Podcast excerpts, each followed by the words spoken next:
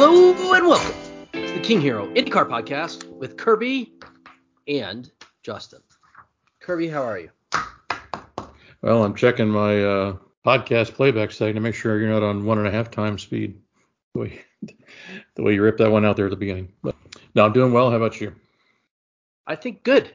Kirby, let's get started with all things IndyCar. Start on a relatively serious note and give our best to Barry Wanzer and his cancer fight. Well, can't agree with you more there. As I understand it, his family's been through a lot previous to this, so hopefully he can come through this one in flying colors. Everybody seems to be optimistic, so hopefully they're correct. You know, Palou would greatly miss him off the stand, let's put it that way, if Barry were not well enough to come back next year. I agree. It didn't seem to bother him too much this weekend. I think the hay was already in the barn there, Justin. Yeah. Well, let's get it out of the way. There's no need to congratulate either Max Verstappen or Alex Palou, because we did that probably 4 podcasts ago or 5. At least. So no, nothing needs to be said there. We've already congratulated those guys a long time ago. I think Verstappen set a record for most wins in a row in F1 by a driver. And how many is that for Alex now? Was that 5 wins this year? 5, yeah. Kirby, let's talk. We're into Portland. Let's just talk about it. It's in the rearview mirror. Don't spend too much time looking back. Don't want to do too much of that. But I did note a couple of things, if you'll indulge me. Indulge away. Portland as a track must be a very, very difficult track. Have you ever seen so many people go off like during practices and actually even in the race? I mean, there's people screwing up all the time and going off track in that course. I mean, it's got to be. It seemingly invites top-level drivers like that to seek the limits and often exceed them, apparently. But in practices and stuff like that, I think you're just searching out the limits and seeing how far they can go, probably. Yeah, and I think there's just some tough high-speed corners there towards the end, which are tough to navigate at speed. Kirby, have you ever seen a strategist yell at a driver like Andretti's number 29 strategist yelled at Romain Grosjean? Well, it must be liberating when you know the driver's not coming back, right? Screw you, I don't have to take this crap anymore. It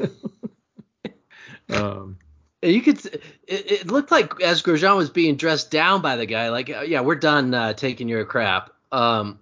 He got a little sheepish looking.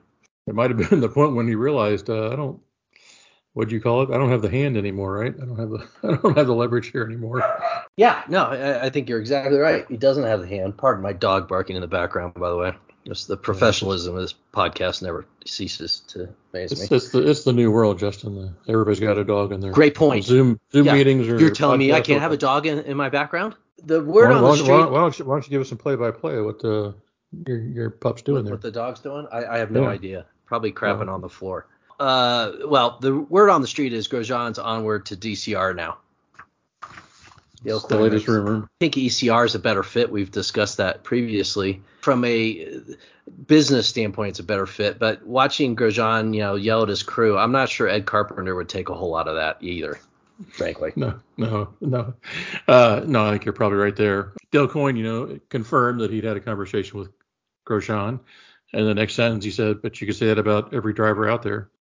Yeah, so watch the space with Grosjean, I guess. He really has gone from hero to scraping the bottom in a season. It's been a remarkable thing to watch.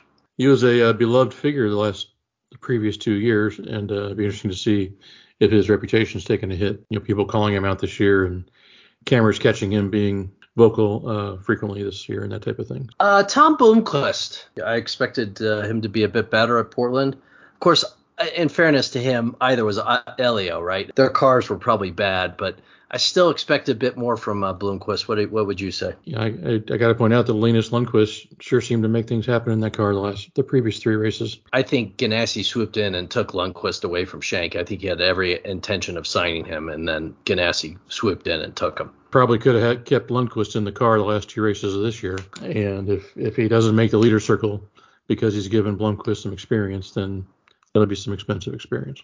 That's true, but I'm not sure Chip was going to let Lundqvist do the last two races with Shank. You know, they're Honda teams. It's good learning experience in somebody else's car. I don't know why you wouldn't. But. I mean, I would have. I'm just saying I'm not sure Chip would have. Right. And now Rosenqvist is moving in with Blomqvist. Shank has one more year on their deal with Andretti to be technical partners. Andretti's been up and down this year, unfortunately. When Andretti's been up, Shank has still been down for the most part. You know, but Rosenqvist has shown speed. He may not show the ability to close the deal very often, but he shows speed. And so I guess if there's any speed in those cars, you got to think Rosenqvist will probably find it. And yeah. Shank said it himself. He just wants to get back to where they were. That's his goal. It's just to get back to where we were. Kirby, RHR doesn't seem to be getting it done for Ed Carpenter either. What do you think? Am I being unfair there? He's not setting any records either. VK, I would have suggested had been a disappointment most of the year too, but he's picked it up here the last couple of races, and I don't see RHR picking it up alongside him. No, he's keeping his nose above water as far as leader circle goes. I guess at a minimum, that's what you got to hope for if you're Ed Carpenter. But beyond that, I don't see any, return to glory for RHR in the horizon. No, and it doesn't look like he's sealing a deal for a ride for next year to me. It just looks like he's kind of filling in at this point. I would think that the appropriate future for RHR ought to be, 500 only and sports cars if that's something he wants to pursue.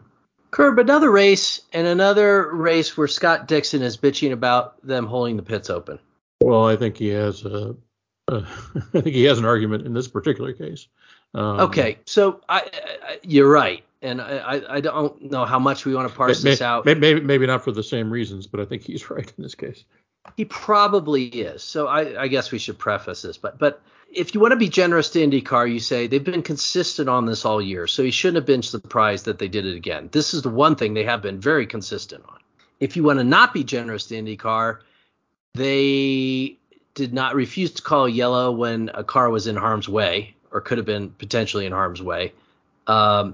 Just to hold the pit open, which is not really acceptable. Yeah, I think they stretched it a little far this time in terms of safety. And I don't. There's been other cases where guys are off in runoffs or have to be restarted or whatever, and they seem, even the runoffs have the potential of not being a good place to be stuck either when cars are coming down the straight and having to turn. But oftentimes, you can kind of understand what IndyCar is doing in these cases, because it doesn't look particularly dangerous. In this case, I think it looked more dangerous. I think it was more dangerous than previous, and I think it should have been thrown.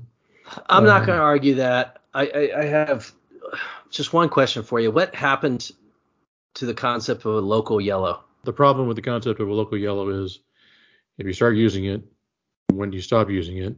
And, like it or not, yellow flags, bunch fields up, make exciting restarts, add some entertainment factor to the show. And so when are you going to use local yellows and when aren't you? Again, somebody's going to get the good side of that subjective call and somebody's going to get the bad side of that subjective call, right?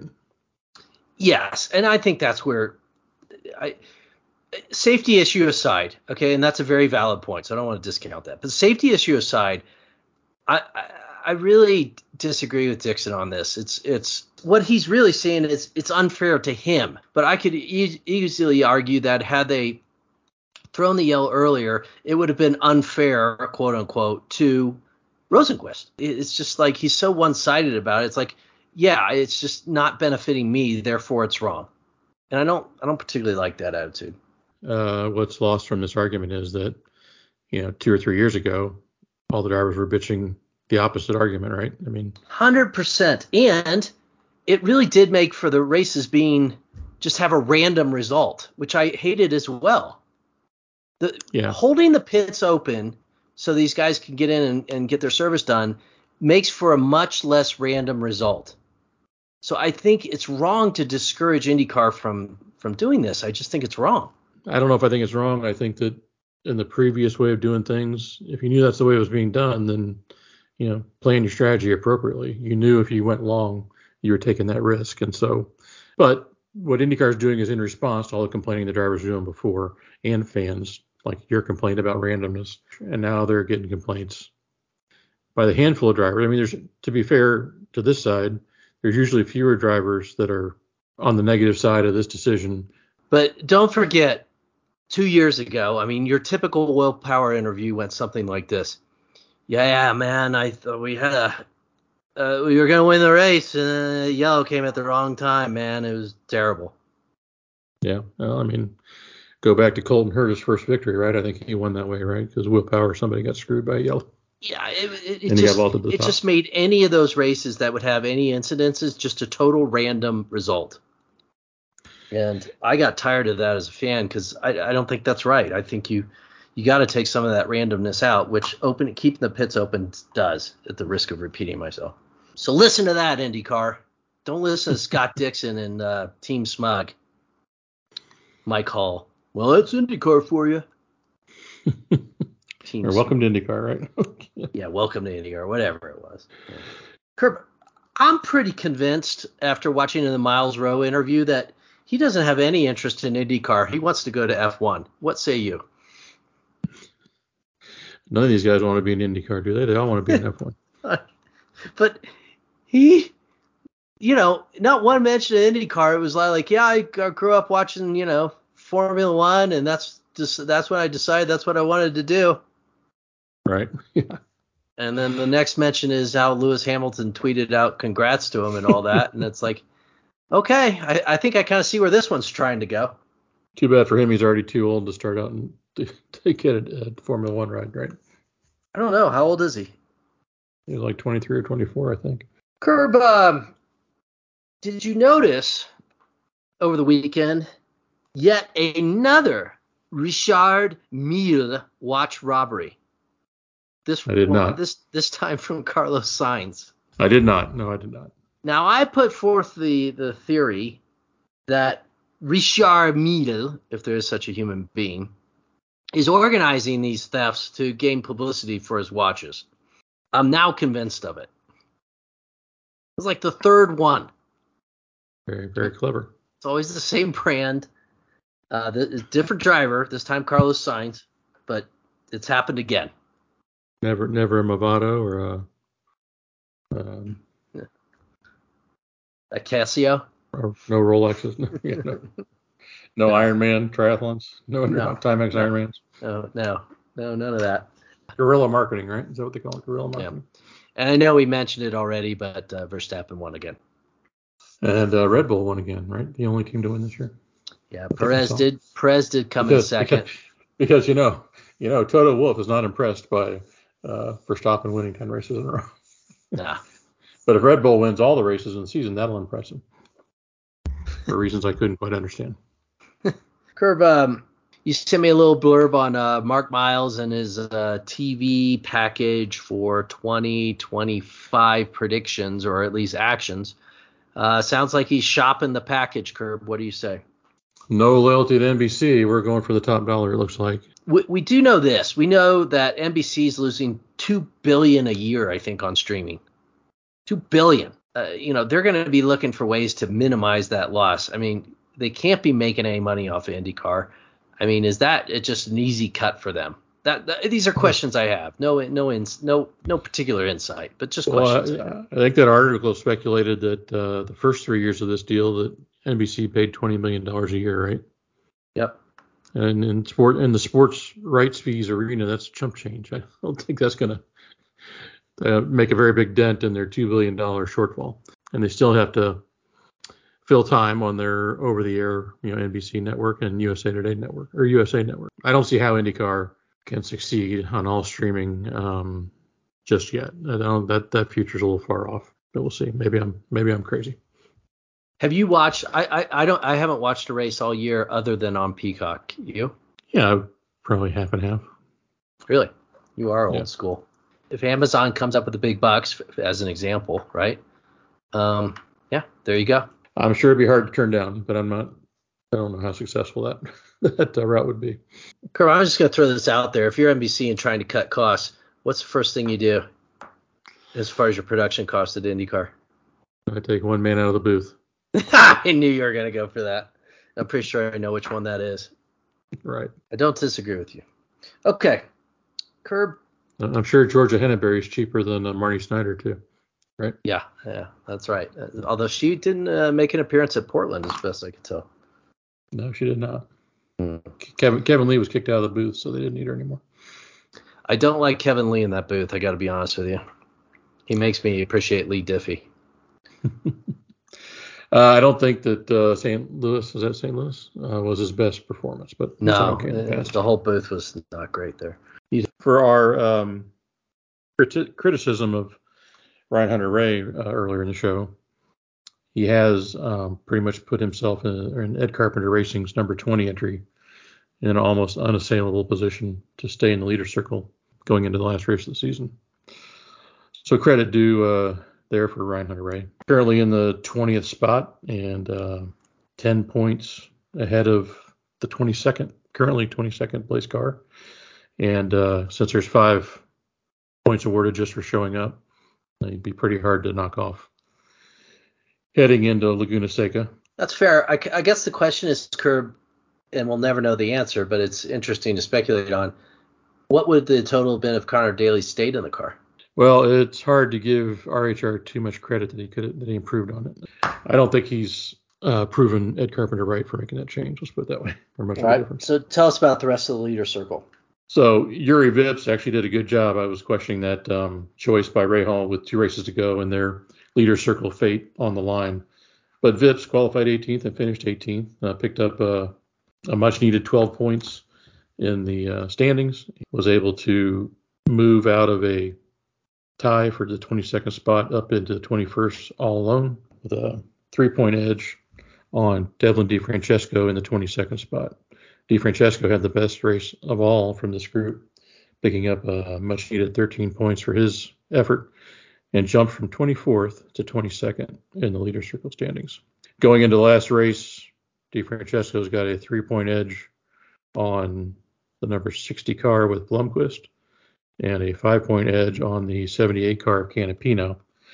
And I got to tell you, the feel-good story of Canapino over the first half of the season has really gone sour. He's been very poor in terms of scoring points the second half of the year. And I'll go a step further in saying that, you know, in both St. Louis and Portland, he's made a big mistake, which he'd probably be up in RHR territory if he had not made those. Both cases, he was doing fine and better than those guys, if I recall. So, you know, he's made a big mistake here, two races in a row, which has put that $1 million in jeopardy. Heading into Laguna Seca, if you're interested in this subject, Vips in the 30 with a 3-point cushion, Devlin DeFrancesco, Blomqvist, and Canapino. Those are your four entrants for two places.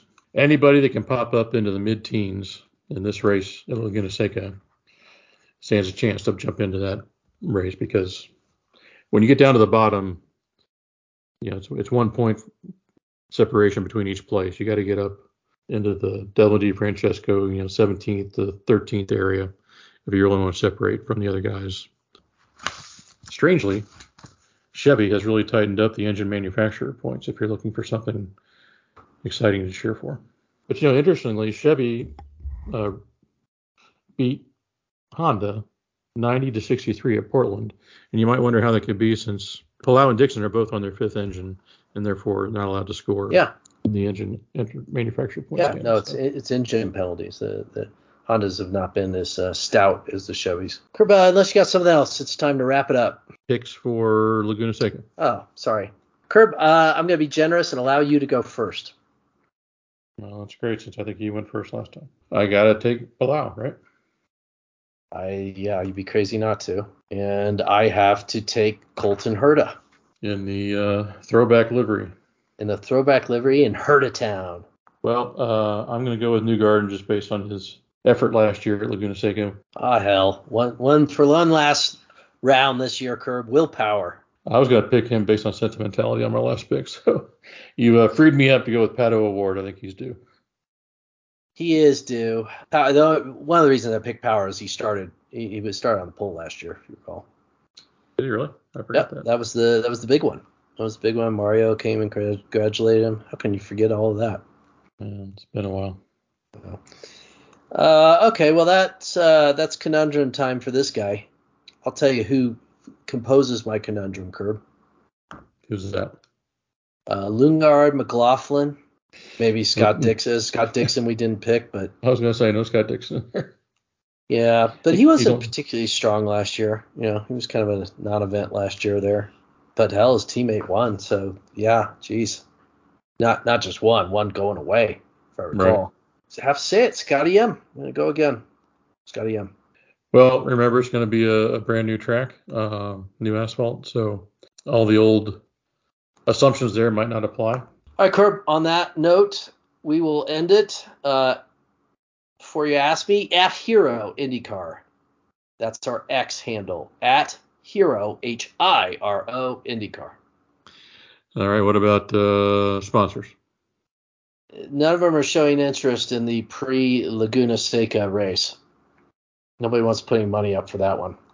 Wow. Okay. And any aside from your picks to win the race, any betting advice for your followers out there?